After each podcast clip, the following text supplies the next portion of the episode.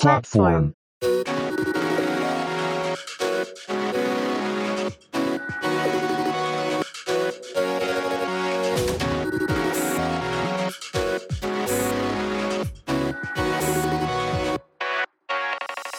こんにちは。プラットフォームのパーソナリティの石橋と、なるみです。このポッドキャストは、ホームでの雑談に夢中で電車を乗り過ごす人たち、プラットフォーマーズの2人が送る番組です。日常の話題や興味のあることについて配信いたします。散歩や通勤、家事の合間に聞き流していただけると幸いです。えー先日、あの、ナノブロックっていうのを買ったんですよ。知ってます、えーナノブロック。なんかレゴよりもちょっとちっちゃい、もうなんかパーツパーツになってるやつそうそうそう、だいぶ小さいんですけど、えまあ、あのたまたまロフト、ロフトに行ったんですよ。はい。で、そこでまあボールペンがなんか見ようかなと思って、ふらふらっと入ったら、こう、包まれてて、ナノブロックが。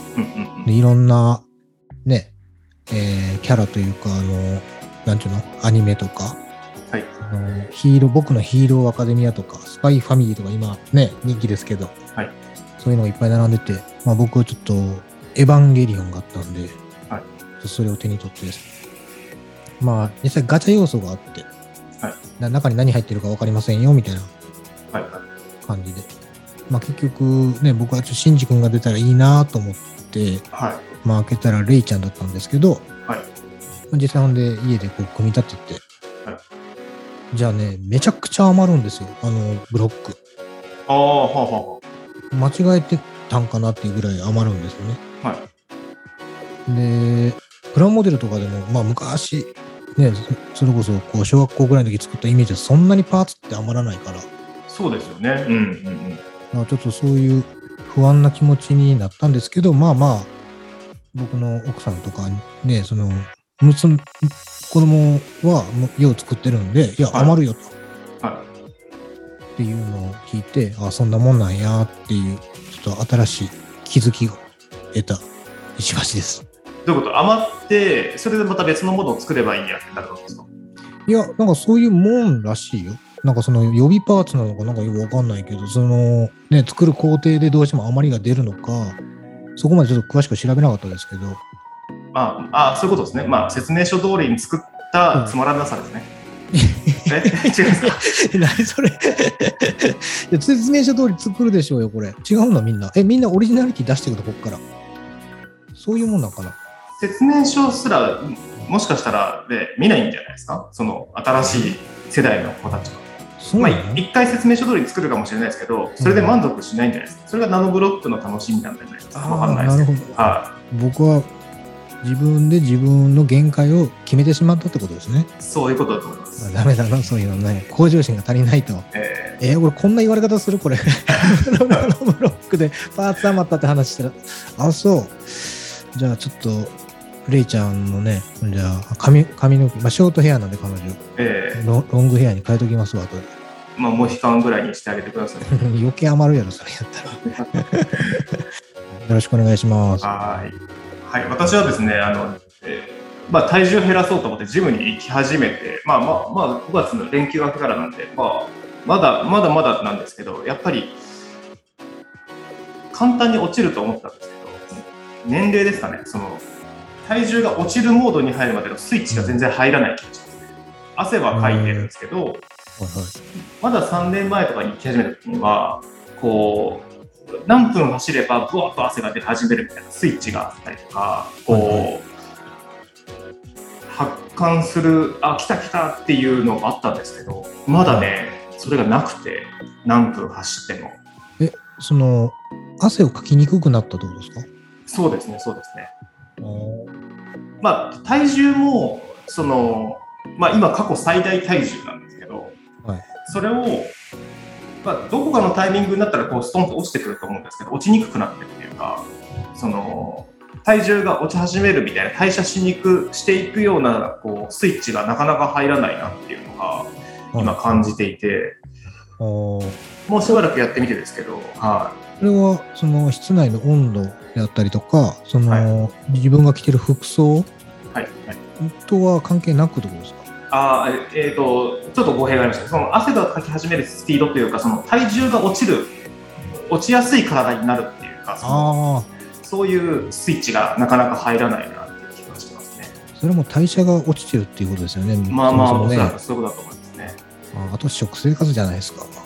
食生活はそもそもそんなに、まあ、おやつは食べても家で食べるとかあの分にはそんなにこうなんか偏った生活を送ってなかったので多分ランチランチもねでも外食そんなしてないからな今。あでも、まあ、わかんないです。まあ、とにかく代謝と、それそれこそ食生活も含めた、その年齢とのバランスなのかなと思いますね。多分そうでしょうね。えーあなんか今までね、3食、4食食べても、まあ太らなかったけど、まあまあ、はい。年を重ねるにつれて多分2食で実は良くなってるとかね、ええええええそうそうそ。そうれぐらい減らしても、ぼ僕はあれなんですよ、その、そんなに別に激しいトレーニングとか、そのジムとか全然行ってないですけど、はい。実は体重半年前と比べたら5キロ落ちてて、はい。その、朝昼食べなくなったんですよ、ほぼほぼ。まあ昼は少し食べるんですけど、ええ。ただ、その、今までと比較、まあ今までどれだけ食べてたって話なんですけど、大体3分の1ぐらい。はなんか、コンビニのメニューで言うと、おにぎり1つと、なんか、サラダ1個ぐらいの、多分、あれぐらいの感覚でしか食べてなくて、うんお昼。はい夜はめっちゃ食べるんですよ、がっつり。はい。でも、少しずつ少しずつ体重をして、今60キロですよ、今僕。ええね、筋肉ついてるわけじゃないですけど、まあ、あの、えね、以前もちょっと話しましたけど、あの、なんていうんですか、あの、プランクはい。またわかんない。や。調べてなかったけど、それだけ毎晩やってるだけで、そん。な汗かく運動もしてないんですけど、少しずつ下がってきてて、まあ、その、食生活なのか、そういう、なんていうんですか、ルーティンなのか、はい。どっか体壊してるのかはわかんないですけど、まあでも確かにこう代謝が悪くなってるっていう、汗かきにくくなってるっていうのは自分でも感じるんで、なんかね、それは思いますよね。だから、筋筋トレ、筋トレ、まあ、マシンもやるんですけど、マッチョにはなりたくないんで、こう、細マッチョぐらいがちょうどいいかなと思ってるあれでしょ、こう、ムキムキでこう、脇締まらないとかっていうのは目指してないってことですよね。全然目指してない。うんだから、まずはその体重を落とすような体がのにスイッチが入ることっていうのをね、こう考えながらやってますっていう感じですね。はい。よはい、なるみです。ろしくお願いします。はい。さて、今回は第11回目の配信です。最初に最近2人が気になったニュースを拾い上げます。ファミマで処方薬受け取り、ファミマシー都内で本格展開。ファミリーマートは店舗で処方薬を送料、手数料無料で最短翌日に受け取れるサービス、ファミマシーを5月26日から東京都内の約2400店舗で開始します。突版印刷の100%子会社であるオカピファーマシーシステムとファミリーマートが協力して実現。ファミマでは2021年7月から受け取りボックスを活用した店舗での薬の受け渡しサービスを東京都と神奈川県の一部で実施。一方、突版印刷とオカピファーマシーは20年3月から処方箋薬宅配サービス、届く薬を提供し、新型コロナウイルス感染拡大の中での治療継続を行ってきました。自宅以外での薬の受け取りというニーズが多いことから、受け取り方法の拡充を検討してきた両社がサービスの利便性を向上させるため、届く薬とファミマシーを連携。ファミマの店舗のレジで処方薬を受け取れるサービスを東京都内で開始します。具体的なサービスの利用は、届く薬の会員登録をし、受診した医療機関で届く薬利用希望を伝え、マイページや申し込み画面から受け取り希望のファミリーマート店舗を選択します。薬剤師から電話があり、処方薬の説明を受けた後、店舗に処方薬が届くと受け取り用のバーコードがメールで通知されます。あとは、ファミマ店舗で認証用バーコードを提示し、処方薬を受け取ります。今後両社ではサービスエリアの拡大を通じた医療アクセスの向上や配送時間の短縮化など、共同でサービス強化を目指します。スピーカー内蔵、聞こえるメガネ、ハーウェイが日本で6月3日発売。メガネ製造販売のオンデーズと中国系の通信機器大手、ファーウェイジャパンは5月26日、フレームにスピーカーを内蔵した聞こえるメガネを発表しました。6月3日からオンデーズの一部店舗などで販売されます。フレーム側面にある2本のアームの部分に小型スピーカーを搭載。短距離無線規格 Bluetooth を介してスマートフォンで再生中の音楽などを聞くことができます。ARM にはマイクも内蔵されており、録音機能機能があるスマホなら耳で聞いているような音声を録音できます。ファーウェイが日本企業のブランドとコラボレーションした商品を発売するのは初めてです。価格は32,780円。レンズは別途注文が必要です。約1時間20分の充電で連続6時間使え、別売りで専用の着脱式度なしサングラス1650円なども用意され、使用場面に合わせて楽しめます。えー今回は2つ取り上げましたけども、どうですか、これ？なんか気になったものがあれば。うーん、そうですね。ファインマシン。はいもともとやってませんでしたっけこれ？そうなんですよね。これ、もともとやってたって、今、さっきもちょっと読み上げましたけども、はいあのもともとファミマシ自体は、そのファミマートで、その24時間、はい。なんかロッカーみたいなところで受け取れるよっていうのを小規模で実験してたんですよね、確か。はい。はい。で、えーまあ、その後で、その届く薬っていうのが、えー今度はその自宅とか職場に向けて、まあ、配送しますよっていうサービスを、まあ、あの、突版印刷のこの子会社ですか ?100% 子会社、ファーマシーがやってたと。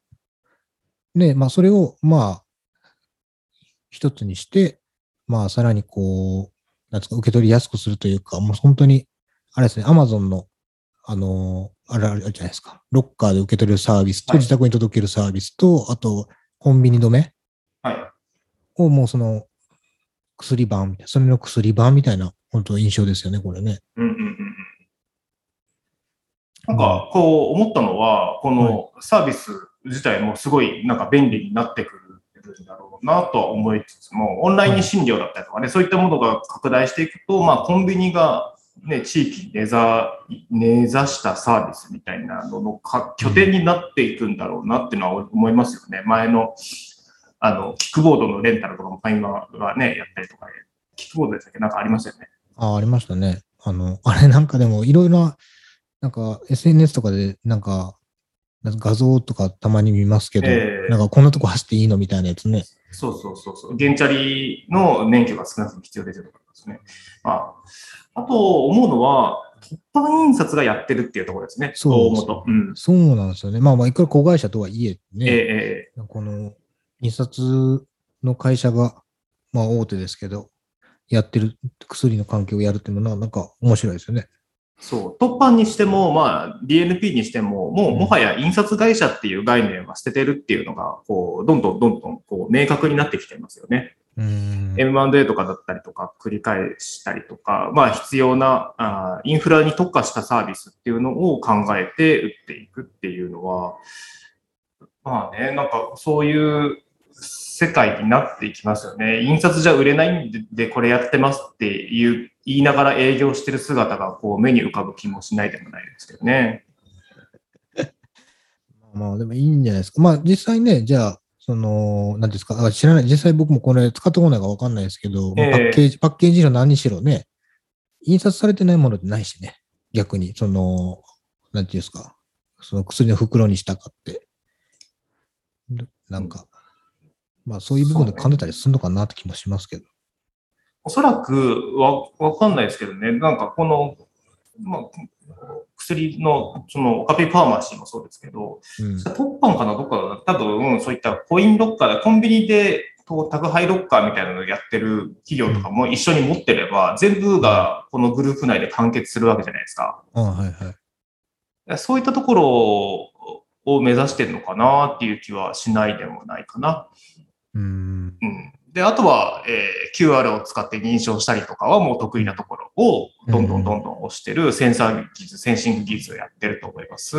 うん。っていうところで、えーファミマから、まあ次ね、うん。これもしかしたら、その、他のコンビニエンスストアっていうところに、うん。なんかファミマって結構こういうのはいろいろやってる気がするんですけど、うんそこ他の他社、競合他社はどういう動きをするのかなっていう気はしますよね。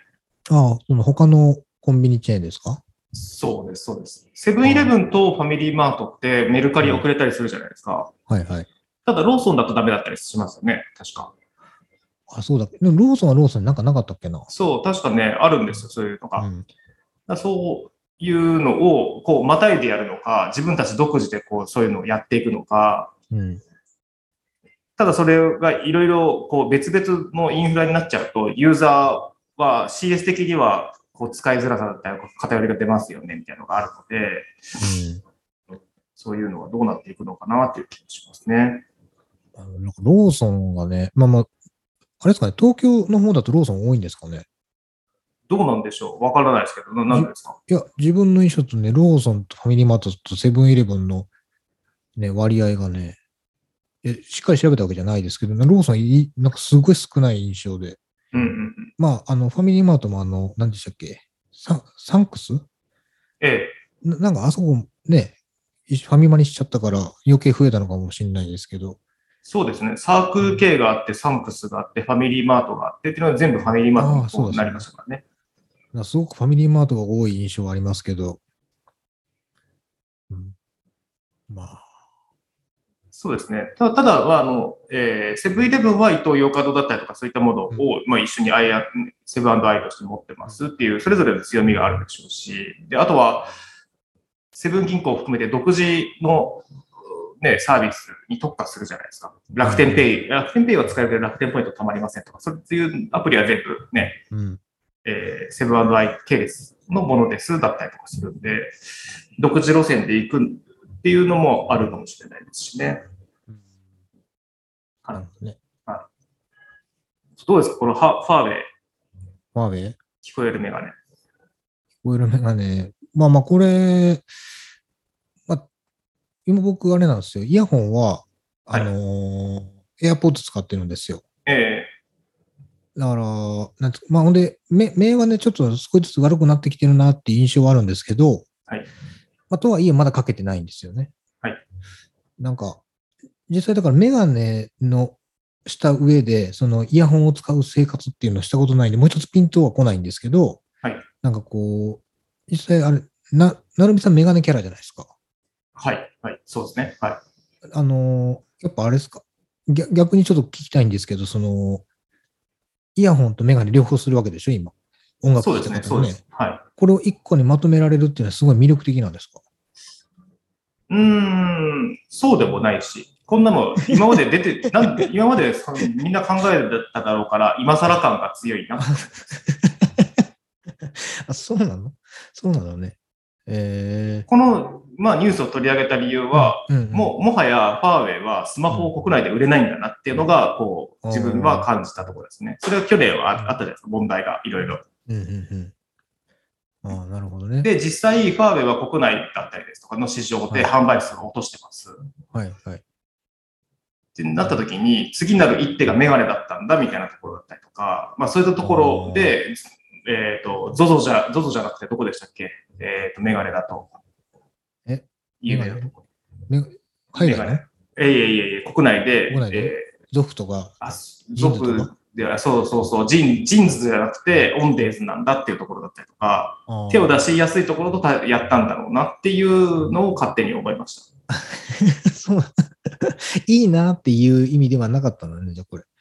そうです、そうです。もうこんなのみんなの、みんな考えるだろうし、なんなら、ね、ファーウェイっていう大きい企業名出さなくても、たソフだったりとか、えっ、と、ジーンズとかだったら、自社で海外の OEM やってくれるベンダーと一緒に考えているでしょうし、で、結果、やれなかったってことは多分いらねえんだろうなってやめたところに対して、こういったニュースが出てくるっていうところでいくと、うんファーウェイ大丈夫かなってちょっと思いましたっていうニュースですね。ああ、なるほどね。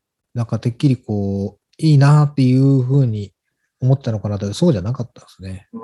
うーん。まあ、Bluetooth を返してって当たり前だろうって思いました、ね。まあね、逆に、ね、有線、有線、まあ有線がいいですよね、それはでも。なんか、有線でひっつけるよね。まあ、ただその骨伝導イヤホンみたいなのもあるじゃないですか。うんもう耳から外してっていうのもあるので、はい。まあ、それが必要な場面ってやっぱりあるあるはありますよね。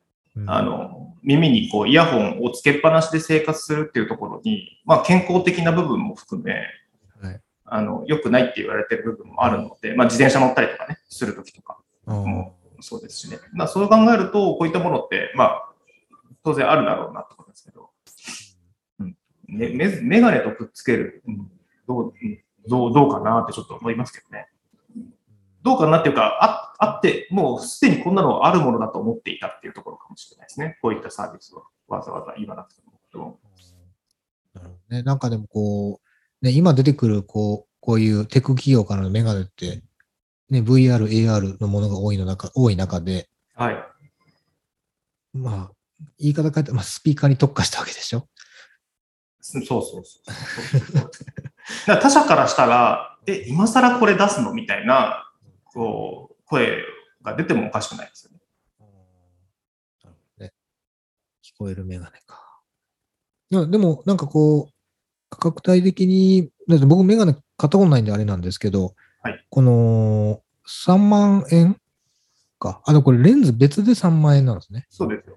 ああ、そっか。デジタルデバイスとしてこれ欲しいですか？ってなりませんか？うん。どこ狙うんってんのかなと。まあまあ、例えばこれが、まあ価格が、まあ普通のメガネ買うのと同じぐらいでこれが買えるんであれば、た例えばその、なんていうんですか、えー、高ご高齢者の方とかが、まあその、なんちゅうの？耳遠いかったりするわけじゃないですか。はい。なんかその、ほ補聴器じゃないですけど、それ、こう、なんていうの？音楽聴くとか言っていうよりも、むしろこう、なんていうんですか、外部、外部音を取り込むようなメガネとしてね、販売するんやったら、なんかそれはそれで別に、まあ価格帯に、価格帯によるんでしょうけど、いいのかなとは思ったりはしましたけど。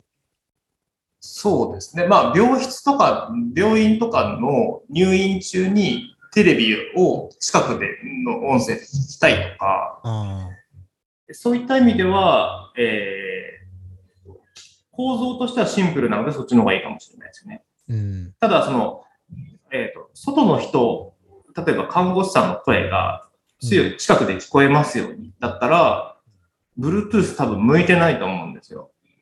ああ、そっか。その、一回一回接続するのとか、要は病室に看護師さん入ってきて、なで、うん石橋さん、石橋さんみたいな感じで声かけるときに、わざわざテザリングし、テザリング？違うわ、Bluetooth で接続させてっていう感じじゃないと思うんですよ。それであれば、もう常時接続できる機構があって、みたいな感じの方がいいのかなと思うんですよね。まあそれでチャンネルパチパチと分けてとかね。うんそれはでも、まあ、あくまでもこう、スマートフォンと連携して、そのスマートフォンで再生したものを聞くのに Bluetooth 使うっていうやつだから、まあなんかこう、ほら、ま、アームにこれマイクも内蔵されてるって書いてあったから、はいあそれ、それ単体でそう、なんか動くようなもの。なんかそ,、れこそ、こう、なんていうの、小さい音量を大きくして聞こえやすくするっていうものであれば、まあまあ、いいのかな。そうね。まあだから、医師の先生に向けてとか、医療用に特化してっていうことなのもありなのかなと思ったけど、でもやっぱりそれだったら絶対そっちの方の分野でもすでにやってるだろうなと思いますし、ゴーグルとイヤホンセットにして施術するとかをね、うん、っていうふうに思いましたっていうところで、まあ、ファーウェイ、最近あんまりこう聞かなくなったなと思ったらこんなニュースが出てきたのでっていうので、取り上げてみました。はい。はい。はい。ここからは一つのお題に対して二人で話し合います。今回のお題は、アラフォーの私服論です。というところで、もう我々アラフォーじゃないですか。そうですね。普段何着てます？普段？普段っていうのは、仕事してない時ね。私服なんで。えええー仕事してないときは、えー基本的には、シャツですよ。シャツ、インナー着て、シャツ着て、でも下は、なんかこう、あれです。ストレッチ素材の入ってるようなズボン、パンツを履いてますかね。なんか、一番よくわかる、ジョガーパンツとかあるじゃないですか。ええあれ履いてるのが多いですかね、一番。色味ってどうですか？色っすか？カラフルではないですよ。地味ですよ。まあ、そうなっていきますよね。きっと。うーん。無難な色っていうか、その何も言われない色になっていくのかなと思うんですけど。うん。黒、グレー、カーキとか多いですね。逆にその黄色とか、ブルーとか、グリーンっていうのは、まあ少ないんですかね。まあまあ、カーキ、緑でもね、発色のいい緑とかっていうよりは、ちょっと落ち着いてる、まあ、基本的に落ち着いてる色が多いでしょうね。その服を購入するはい。ききっかけは何なんですか？それを買買おうと思うきっかけは。きっかけは、そあの、なというか、なんでそれをい選んだ選ぶんですか？なんで、なんでは、まあ、もうそもそもそそんなに服買わないんですよ、私。ええ。買わないんですけど、その、例えば、なんていうんですか、こう、色あせてきてしまったりとか、ほつれてきたとか、なんかそそういうきっかけで買うことが多いですかね。それはもう自分の判断で買うんですか？誰かから指摘されたりとか、もうその服着ないでって言われたりとかはない？もうその服着ないでとは言われたことないですけど、まあ、そうですね。まあ自分で気づいたこともあれば、まあ、奥さんに言われたりですかね。うんうん。新しいの買った方がいいんじゃないっていうのはね。それも、あの、家族で一緒にこう、遊びに行くとか、旅行に行くっていう時も同じような感じですか？旅行、うん旅行、晴れの日とかそういう時ですね。ププライベートでも。ああ、そうですね。さすがにね、でも、そうなると、こう、なんていうんですか、ジョガーパンツではなく、チノパン的なものになりますね。ただ、は以前と比べて、こう、今とほら、ストレッチ素材のやつが増えたじゃないですか。えそっちに流れてるのはありますね。えうんうん。ももう今って、その、まあ、特にこう友達と頻繁に会ったりもしないから、いそういうところに、はい。その、まあ、興興味というか、職種が伸ばなく、伸びなくなってるっていうのはありますよね。まあそうですね。まあそもそも、そもそもそんなに僕あの、ファッションに疎いんですよ。はいそそもそも。で、えなんていうんですか、例えばこうファッション雑誌とかをこう買って、なんかこう、あれだこれだでこういろいろこう、例えばそのブランドとかもそうですけど、そんなに自分から進んで、そこにお金を投じたりとかっていうのはしてな、こなかったんで、一番さ、直近で、今までこう、ファッション雑誌は買ったことあるんですか？それでいくと。ファッション雑誌はね、ありますよ。過去にありますよ。過去に。それこそ、いつだ？高高校生ぐらいとかですか？ああ、その時は何買ったんですか？え、メンズノンノですよ、それはもう。メンズノンノとファッション誌？ファッション誌ファッション誌でしょ？ああ、メンズノンノ、そうですね。ファッション誌ですね。そうそう。おしゃれな、おしゃれな人が読む雑誌なんやろなと思って買うたんですけど、まあ、はい。そもそも、まあまあわかんないですけどね、おしゃれな人が読んでるかどうか知らないですけど、えまあでも、なんていうんですか、こう、今までこう、例えば小学生の時に自分で服選んで買ってたかったら絶対買ってなくって、僕は。はい。どちらかというと親に買い与えられてたんで、なんかこう、なんですか、やっぱり個性、個性とか気にするじゃないですか、その、ね、その当時はね。中学、高校とかはないってきたら、ほんならこう、でも、分からへんから調べるために、まあまあ、買うてみたんですけど、結局ね、そのメンズ飲んのも一回国旗だった気がします。もう読んでも分かんなくって。そうです。まあ、で、よまあ今、まあ、アラフォーになった今っていうところでいくと、はい。服を買いに行くってなったら、はい。どこに買いに行くんですか？今ですか？ええ新しい服。今？はい。今もうイオンでしょ。イオン？イオン、イオン行かない？イオン、俺イオンなんだけど全部ほぼほぼ。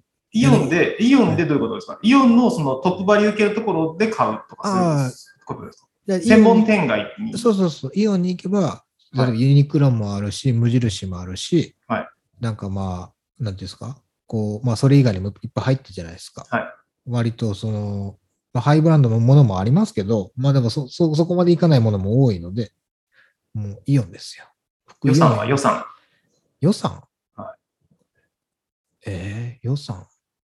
予算？だでも、この、例えば、なんですか、5年ぐらいのスパンで見たときに、多分、つ年間で多分1万円から2万円の範囲内だと思ってますけどね。うんうん。しかもそれ、なんだろうな、ああれ。あんま靴下とか、その、し下着類とかはちょっと含めずに、例えばその、なんですか、外外に着るっていうか、なんなんていうんだろうな、ズボン側の部分ね。そうそうそうそう。だけで見ても、それぐらいじゃないかな。まあ、ココートとかね、まあ、買うと一気にボンと上がるんですけど、はいそれでも買うの2年に3年に一遍とこだから、鳴らしたらそれぐらいで収まりそうな気しますしね。物持ちって良くなって、もともといい方でしたか？もとももといいんですよ。はい私、物持ちが。なんで、高校生ぐらいの時からずっと着てるものとかってあります？いまだに。あさすがに高校、リュックはありましたけどね、リュックサックは。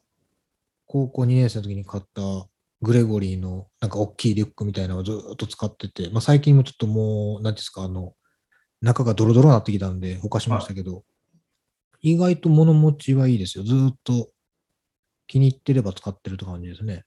服もあります？まあ、もうそのずっと持ってるの。まあ、10代とは言わなくても、ああ、まあ、例えば10年ぐらい20ぐらい年ぐらい。はありますよ、T シャツとか。未だにあるやつは。もうなんかヨレヨレになりすぎたやつをもう掘りましたけどね。い。10年前ぐらいに買ってまだ着れるやつもあるんですね。うん、まあ、まあありますね。まあただ、なんかたまにこう、2年に、2年じゃないな。あの、衣替えのタイミングとかで、なんかこう、もう着ないかなっていうやつは、もう、動かすんですけどね。あまあでも、あれです。あ、でもそっか。ジーパンってもう全然履かなくなりましたけど、はい。今唯一の残ってる一本は、あれですわ。結構長いことあるな。に10年以上多分ありますね。もう全然履かないから全然まだ綺麗ですけど。えー、確かにね、ジーパンとかね、履かなくなりますよね。うんなんでだろうな。今でも履いてる人もいるから、その趣味だったりとかになるのかもしれないですけどね。まあね。うん。もう年、年の関年、年齢と関係ないような気もしますけどね。その結局、ジーンズを履ける体型であったりとか、はいそっちのがね、維持が難しいと思うんで。うんタンクトップとかは着てましたトップは、僕のワードローブの中にタンクトップは一着もないんですよ。あ、そうなんですか？ないです、ないです。あの、あれでしょ？こう、マッ、マッチョの人が着てるような感じのやつですよね。あの、そうです、こそうです、そうです。あれはね、ないです、ないです。そもそも多分着ても似合わないだろうなっていうのはありますし、うん。欲しいなと思ったことがないです。ええ、持っー、てんすか？逆に。なるあん全然着てますよ、今も。え？どういうこと？あのインナーとして着てます。タンクトップ着て、その上に T シャツ着てますね。みそのみ見せ見せるためじゃなくて、ああ、中にってことですね。そうです、そうです。ああ、な中は別に、まあでも持ってないですけど、確かに。こう、あれってこう、首、T シャツの重ね着と違って首周りとかに出ないじゃないですか、生地が。出ないね。で、そ袖もあれですもんね、もう切ってるから出てこないってことでしょ？そうです。で、厚手の T シャツとかを着る内側に1枚着ておくとか。ああ、まあまあ、そういう着方だと全然あれですけど、いや、僕、今、でも持ってないんでしょ？持ってない、持ってないけど、てっきりそれ一枚でこう出出歩く、ね、このなんかこう、海兵さん、海あ兵隊そうそうそう。なんかね、ファッション、別に自分がファッションが、こう、似合うとか、そのファッションセンスがある云々じゃないですけど、う。はい。その、そういうのが苦手な人ってね、1枚で何とかしようとするんですよ。はあ。シャ T シャツ1枚とチノパンうんでしょとか、はいはい。あと、でもシャツの時はあるわけですよ。シャツの時は T シャツ着て、シャワイシャツ着て、みたいなパンツ履いてってことですか？パンツ履いて。あいや、あれ、その時は中に着るんですけど、あのー、なるみさんはその袖があらへんやつじゃないですか。え僕、若干あるやつなんですよ。あの、なんていうのあれ。あの、インインナーというか肌着っていうか、えはいはいはいはい。あの、首が V の字になってて、ええ袖なしみたいなとこ。袖がない部分、き肩のところが切れてるやつ。もうちょっとある、もうちょっとある。T シャツよりは短いけど、こう、タンクトップではないバージョンですよ。それ1枚で外に出歩くのは恥ずかしいやつです。いやそれは無理です。恥ずかしいっていうかもう、それはもうパンエジで歩いてるのと変わらん印象ですけど、僕はね。まあたまに、まあ昔ね、自分子供の時にこう、近くにいた米屋のおっちゃんがそういうスタイルでフラフラしてたのを見た。まあ、それこそ捨ててこでね。はいはい。はいはい。だからその捨ててこと同じ、今、今でこそね、捨ててこってこう、なんですか、ユニクロから出てるあの、なんか、ルームウェアとしていいよねみたいな感じでありますけど、あれ、そもそも肌着じゃないですか、こう。そうですよね。な中に着るものとして、ね、まあ、ジンベエと、ジンベエとか、なんかそういうものを着る中の内側に着るような印象ではあるんですけど、なそうは肌着ですよ、肌着。ななるべくその自分が10代とかの時に見てたえーと、おじさんの私服みたいなのには、なるべくならないようにならないようにって思いますけど、体型のせいもあってか、そうなってるんじゃないかっていう自分もありますよね。そう。まあまあまあね。その色使いも含めて、要はそのあまり気にしなくなってるっていうか。はい。いや、それはあると思います。だから今、おそらく、えー、10代、20代の子が我々を見てる時の印象って、その、はい、まあ、全員が全員じゃもちろんないですよ。ないですけど、はい、同じような目で見てると思いますけどね。自分たちが10代、20代の時に見てた40代。全くその、多少形は変われど、印象としては、なんかそんなに違いはないんじゃないかなと思いますけどね。そうですね。うん、僕、二十歳ぐらいの時とかは、もう全然その明るい色は着てましたね。ピンクも着てたし。で、あ、ここの今、自分着てるジャージあるじゃないですか。はいはい。うん、あの画面上では見せてますけど、これあの、これ18、高校生の時に買ったやつ。のユニクロ？のジャージ。はいはいはい。で、今、今はないぐらい、もうめちゃめちゃ生地がすごいしっかりしてるんですよ、このジャージ。はいはい。で、内側だったりとか毛、毛玉もほとんど出ないし、うん、っていうね、すごいね、こう、物持ちが、これに関してはいいなと自分は思ってますね。それ、そんなに、あれですか、その、着てる頻度的にはどんな感じなんですか？頻度はでも1年に2、3回着るかなとか、寒い時着るかなとかですけど、まあ今これを着て、その、買い物に出たりとかはしないので、ですけど、まあまあ、でも、こう、そういう買っていくと、ユニクロすげえなと思いますし、もう一個長年着てるなと思うのは、うん、えー、ほぼ日あるじゃないですか。ほぼ日韓、はいはい、ほぼ日の T シャツって過去何回か出してるんですけど、はい、その当時、それも二十歳ぐらいの時に出てた T シャツがすごい良くて、それも生地が。生地が。でもあれ、あれってえ店店舗で買ったんですか？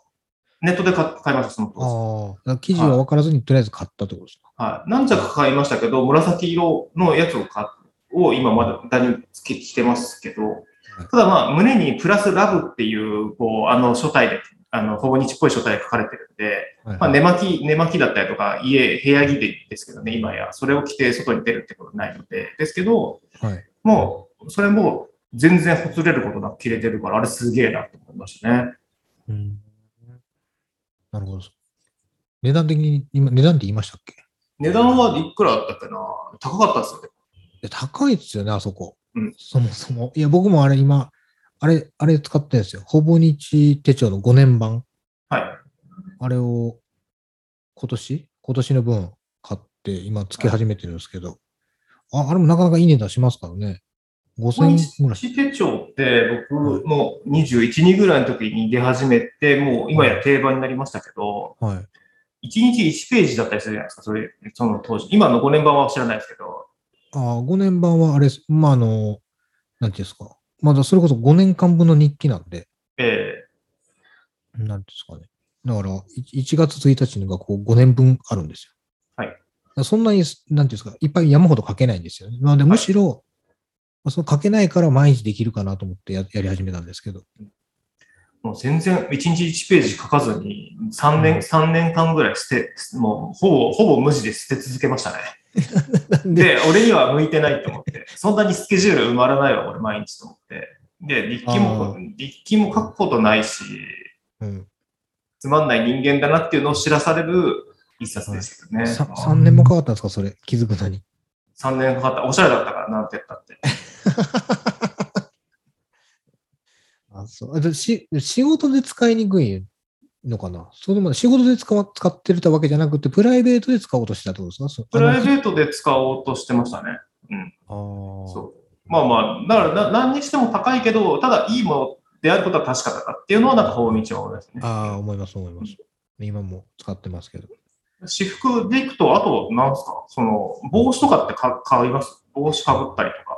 いや、帽子はね、僕びっくりするぐらい似合わないんで、もうかぶると、大体あの、ああ、ガソリンスタンドの店員みたいみたいな感じになるんで、ええ、僕はもう似合わないですよ、帽子が。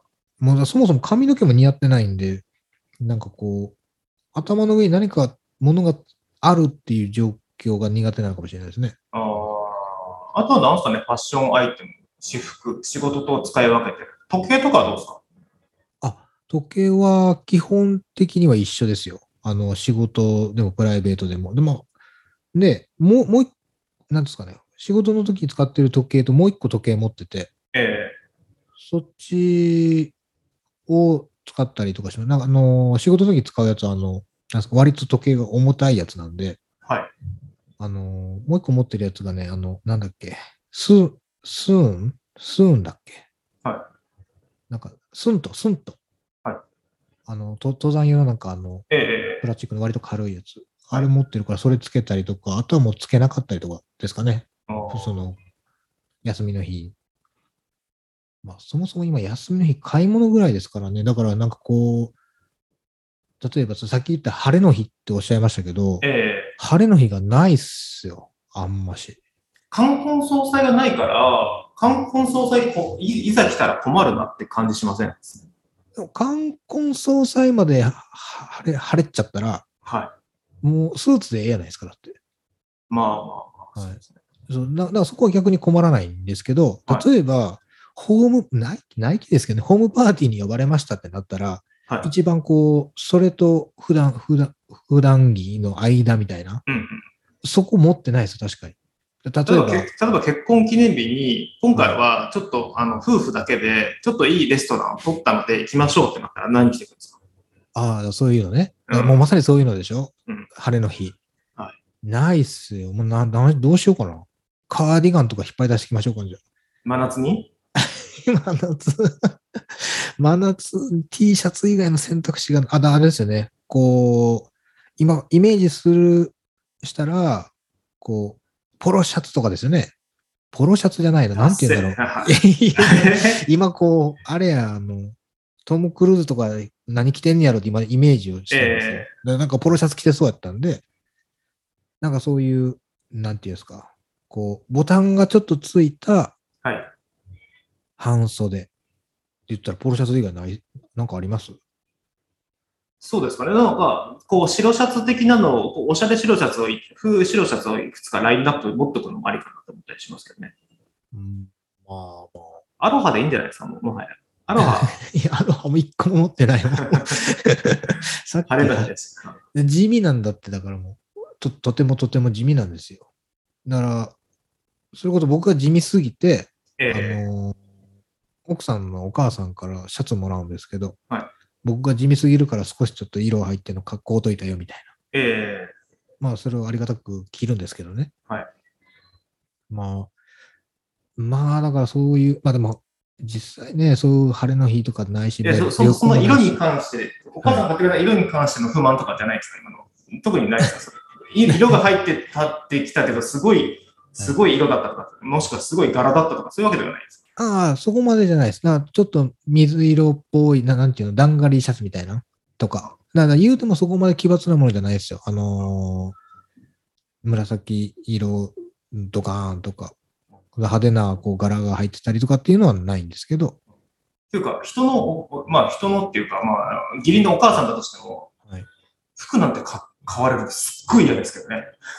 だって。さサイズなんてわからないじゃないですか。一緒に、一緒に。に採寸してこれ欲しいだったら、いや、さすがに僕、社会人は自分で買いますって言ってますよ。いやいや、いやその、なんていうの、買うってそのクリスマスプレゼントにどうぞみたいな感覚ですよ。それだって、クリスマスプレゼントでもらったら、はい。どっかのタイミングで着とかなきゃいけないじゃないですか、その方が見てるから。これ買ってもらったの来ました、みたいもうそこまでこう着なきゃとは思わないですけども、僕の場合はわ割と、あ、ありがとうございますっていう感じで、普通に使わせていただいてな。ます。ああ、そうそうそうそう。まあ、その、普通に使ってるでも、そはいの、お母さんが見てるときに使ってます、これありがとうございます、までが、うん。えーと、社会人としてのマナーですよ。あはいはい。そう。で、ああ、似合ってるねって言われたりとか、そのやりとりだったりとか、まあ、万が一似合わなかったりとか、あとは、はいあげて、あげたにもかかわらず、このこの人全然着てないなと。その、要は、他の人は着てるんだけど、無意識にお母さんといるときに着てないタイミングとかが重なったりすると、はいあ、あげたのに着てないなっていう印象になるわけじゃないですか。おそこまでちょっと深く考えたことはなかったですけどね。そういうのはね、深く考えた方がいいと思いますよ。大人なんだから。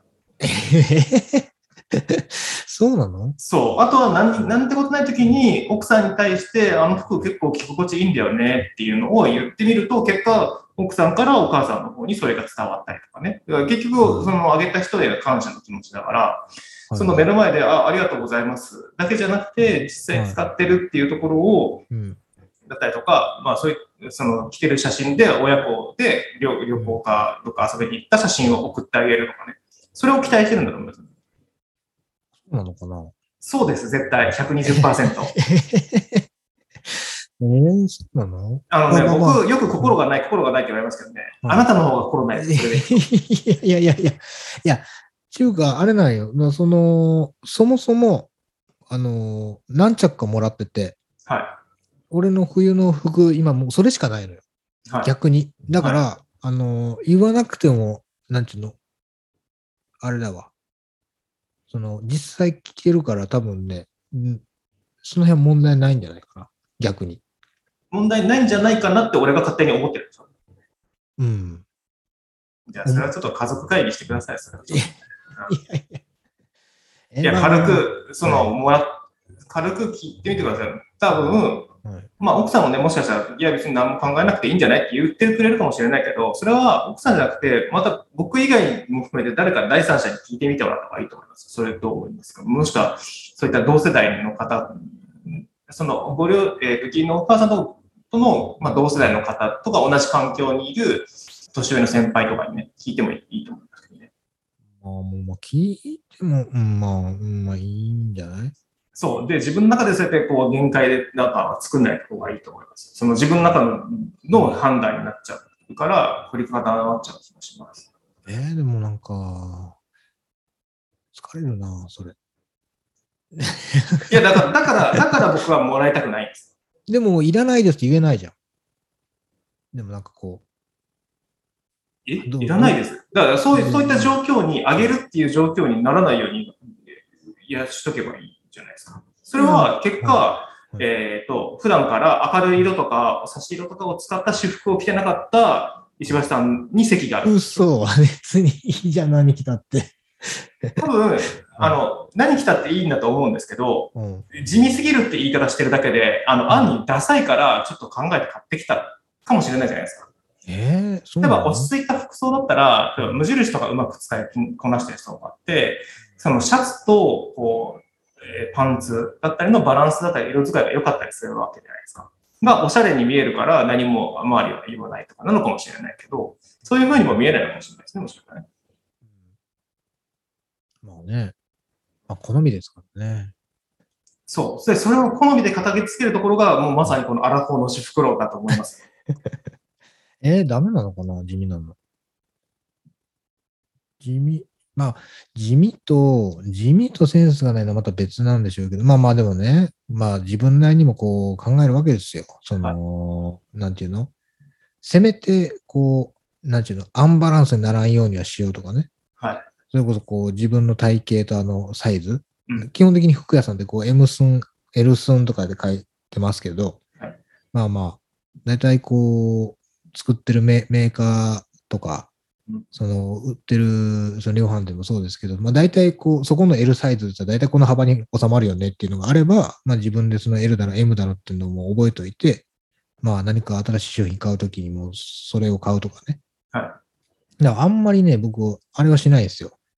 えー、例えばその、さっき言ったほぼ日のその T シャツとかってネット上で販売してる、まあ、そこでしか買えないから、はいそこで買うっていうのはあったとしても、実際服買うときって自分が身につけるもの。その T, T シャツ、ズボン、特にズボンとかそうですけど、もう試着しないと買わ買わないんですよ。ネットで買わなくって。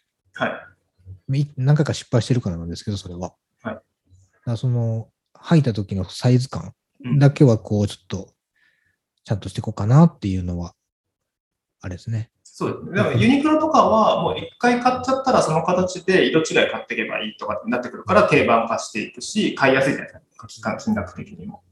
まあね、あれ、だって、こう、アプリとかで見てても、前回履歴とか、自分の、なんかマイサイズとか入れれるじゃないですか。ええあれは非常に便利やなと思いますけどね。まあ、あとはね、色使いさえ間違えなければ、こじゃれて見えますからね。まあ色が一番難しいですよ。色。ただまあこル、ルール化していけばいいですかいろいろ上と下とスニーカーの組み合わせだったりっていうのを。今僕仕事でもでそんな感じだから、そこさえ間違えなければ変な人にならないなっていうところで考えてますけどね。まあまあまうんあ。ねえ。まあだからなんかこう、なんていうんですか、買う、買う色自体が、そもそもこう、幅がそんなにないような気はしてくるんですけどね。もうね、自分はもう最近もっぱら、もっぱらっていうか家にいる時も短パンなんで、夏だと特にね、はあは短まあ、なんかサマーウェアみたいな感じで、秋冬ぐらいまではタイツ履いて短パンとか履いてたりするので、タイツってなんで履くんですか？それやっぱ寒いからですか？寒いから、ヒートテックパン、タイツ履いて、その上にあのか短パンとかでこう過ごしてる感じですね。あれ、痒くならないですか？全然ならない。お俺、痒くなるんですよね。あの、だから今年も一回も履いてないですよ。あの、あれ。なんて言うんだっけあれなんなんて言うんだっけあの、ズボンの下に履くやつ。えズボンの下に桃引き的な桃引き、桃引き。ああそうそう、それ。はい、履いてないんですよ、俺。桃引き、この話のトークの中盤で、ナチュラルであなた言ってましたけど、桃引き的なっつって、街のおっちゃんが桃引き的なみたいな。ああ、それ捨て捨ててこうってやつですよあ捨ててこ。そうそうそうそうそうその、街のおっちゃんが履いてるような、ああいう、そのインナー、下着っていはい。う話出しましたけど、僕はそれを、そのね、夏のし、この間前からシングでは、その捨ててこう履いてますっていうのをまあまあ言いましたけど、あの、ピチッとした、あの、桃引き、冬の、それこそスーツでも何でも、その下に履くやつはね、もう、もうこん何年か履いてないですわ。いくら寒くてもかゆくなるんで。だから、まあ、まあ、自分はね、体格に割と恵まれてるんで、短パン履いてとか、なんか小切れにしとけば特に何も言われないタイプなんで、うんそれこそ色味さえ、まあ、色味と形さえ間違えないようにと思いながら着てるのが私服ですけど、まあ、今後ね、このが、まあ、それこそ40中盤後半になってったりとか、になってくると、また変わってくるのかなとか、なんかね、着流しとか着始めれるような大人になったりするのかなとか思ったりしますけどね。着物、普段着物ですみたいなおっちゃんいるじゃないですか。いますね。うん。でやっぱメメガネと、ね、帽子だったりとか、その辺がちょっとね、こう、まあ今は肉付きがいいですけど、それがそがれ、何もしなくてもそがれていく時期みたいな、さっきのね、石橋さん言ったみたいに。はいなっはい。ていう時にまた、こう、着るものが変わってきたりとか、それこそそんな時にね、タンクトップ入ると貧相にしか見えないじゃないわけじゃないですか。まあ、まあね、そうそうそう。っていうのをね、考えていかないといけないかなっていう。まだギリギリね、若いファッションでも、若いファッションっていうか、なんか、ずらしすぎてもなければ大丈夫かもしれないけど、リュック背負って短パン履いて、トレーナー着て、みたいな感じでもいいかもしれないけど、なんかそれが変わってくる時期もあるのかなとちょっと思いますね。まあ、そうですね。まあ、もともとでもそんなにこう、流行、流行ってああるじゃないですか。ええであれにこう、そんなに沿ったことがないので、うん、まあ、例えば、なんなんだあれ、スニーカーブーム、あの、ハイテクスニーカーブームとかの時にじゃあ持ってたかと持ってなかったし、うん。まあ、なんていうんですか、こう、何が流行ったサルエルパンツとか流行ったじゃないですか。まあ、あんなもん持ってなかったし、なんかこう、だからその流流行にその引っ張られない服装っていうのは、やっぱ、あの、それこそ無印だったりとか、うまい使い方をすれば大丈夫だと思うんですよね。無難なっていうか、落ち着いた。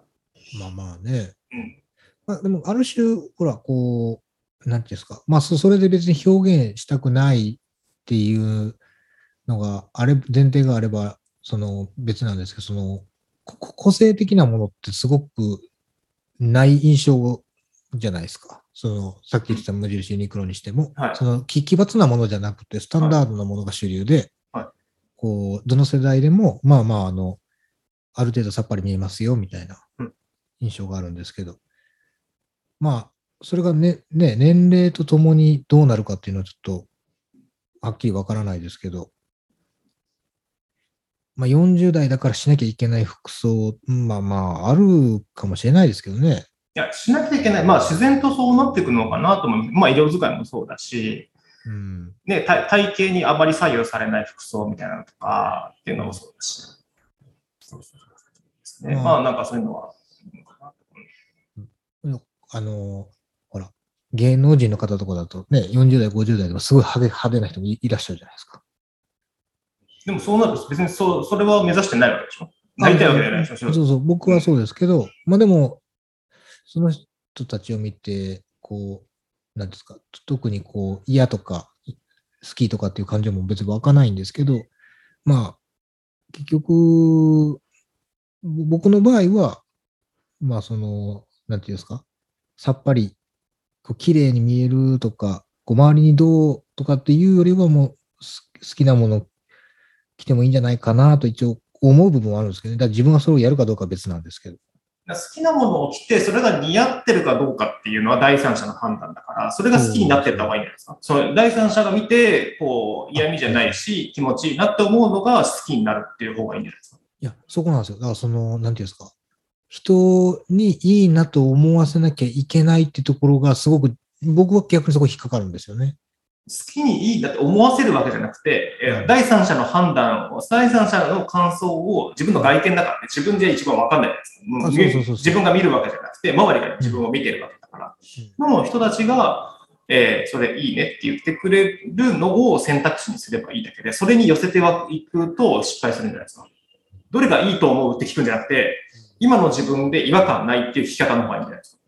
あー違和感があると直した方がいいってことですか？違和感があるんだったら直した方がいいんじゃないですか？うんだって似合ってないんでしょ。まあまあ似合ってないんですけどね。似合ってないけど俺が好きっていうので、たただただ我が道を行く人で嫌われていくだけじゃないですか。嫌われんのかな？まあまあ、晴れの日、晴れの日に呼ばれなくなるわけでしょ。まあ晴れの日にはね、確かにね。呼ばれにくくなるんでしょうね。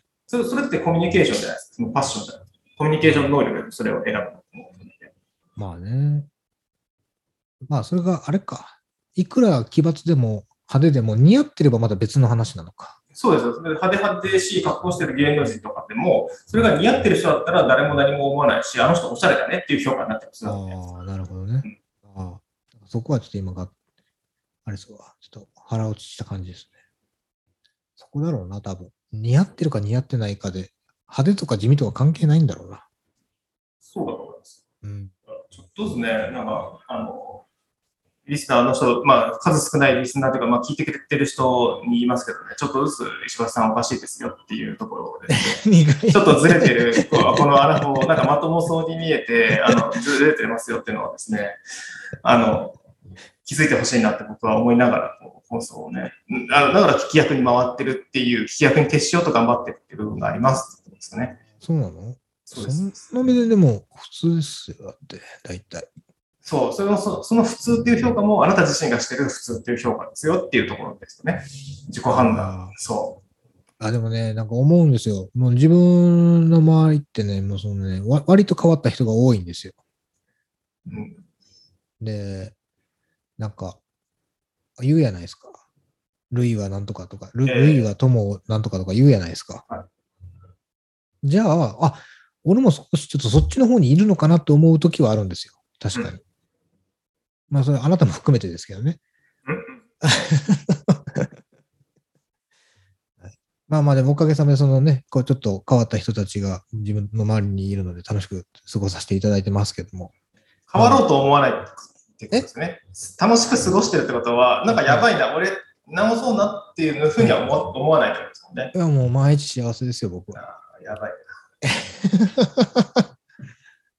またなんかちょっと別のテーマで、そういったあのやばそうなところを掘り起こしていきますから。はい。はい、ありがとうございます。ありがとうございました。今回も最後までお聞きいただきありがとうございました。この番組は Spotify、Apple Podcast、Amazon Music、Google Podcast で配信しています。毎週日曜日に更新を予定していますので、ぜひフォローをお願いいたします。また、番組 Twitter では感想や質問をお待ちしています。